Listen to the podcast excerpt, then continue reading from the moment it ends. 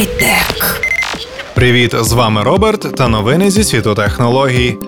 Сьогодні ви почуєте про Meizu Pro 5 Ubuntu Edition, про Android диктофон Speech Air від Philips та про месенджер для однокласників.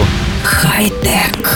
Meizu та Canonical ще з часів MX4 співпрацюють і експериментують з мобільною версією Ubuntu. У лютому вони оголосили про випуск Ubuntu версії флагмана Meizu Pro 5, а зараз він вже дістався до роздрібного продажу. Чи буде він продаватися конкретно у нас? Хороше питання, але в китайських магазинах вже продається золотиста версія на 32 ГБ за 370 доларів. США. Характеристики, як можна здогадатися, залишилися колишніми. Це 5,7 дюймовий Full HD AMOLED екран Corning Gorilla Glass 3 із заокругленими краями, восьмиядерний процесор Samsung Exynos 7420 на 2,1 ГГц, 3 ГБ оперативної пам'яті та 32 вбудованої, слот microSD замість однієї з 7, акумулятор на 3050 мАч та камери на 21,5 мегапікселів відповідно.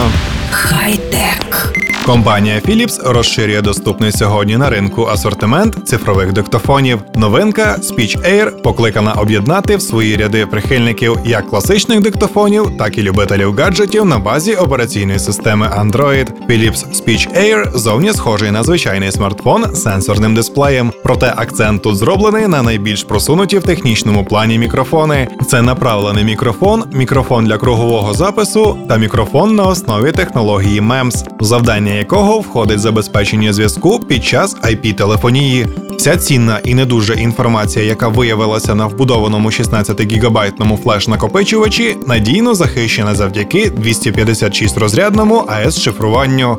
Philips Speech Air буде доступний у двох модифікаціях: версія PSP 1100 і PSP 1200, що відрізнятимуться лише наявністю встановленого спеціалізованого програмного забезпечення як для аудіозапису, так і для подальшої обробки. Ціна на зазначені моделі диктофонів і їх терміни надходження у продаж залишаються невідомими. Хай-тек. Поки ВКонтакті тільки планує запустити власний месенджер, її найближчий конкурент однокласники представили мобільний додаток ок повідомлення в країнах СНД.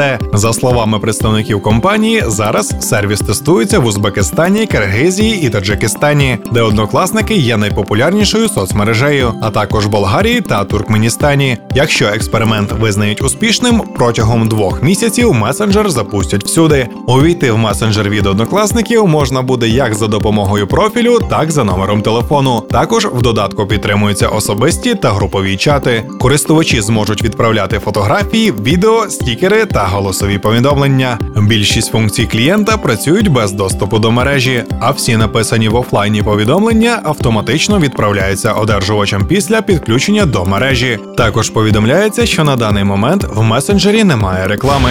Хай-тек. Ви слухали новини хай-тек. З вами був Роберт. Почуємось на правильній хвилі. Хай-тек.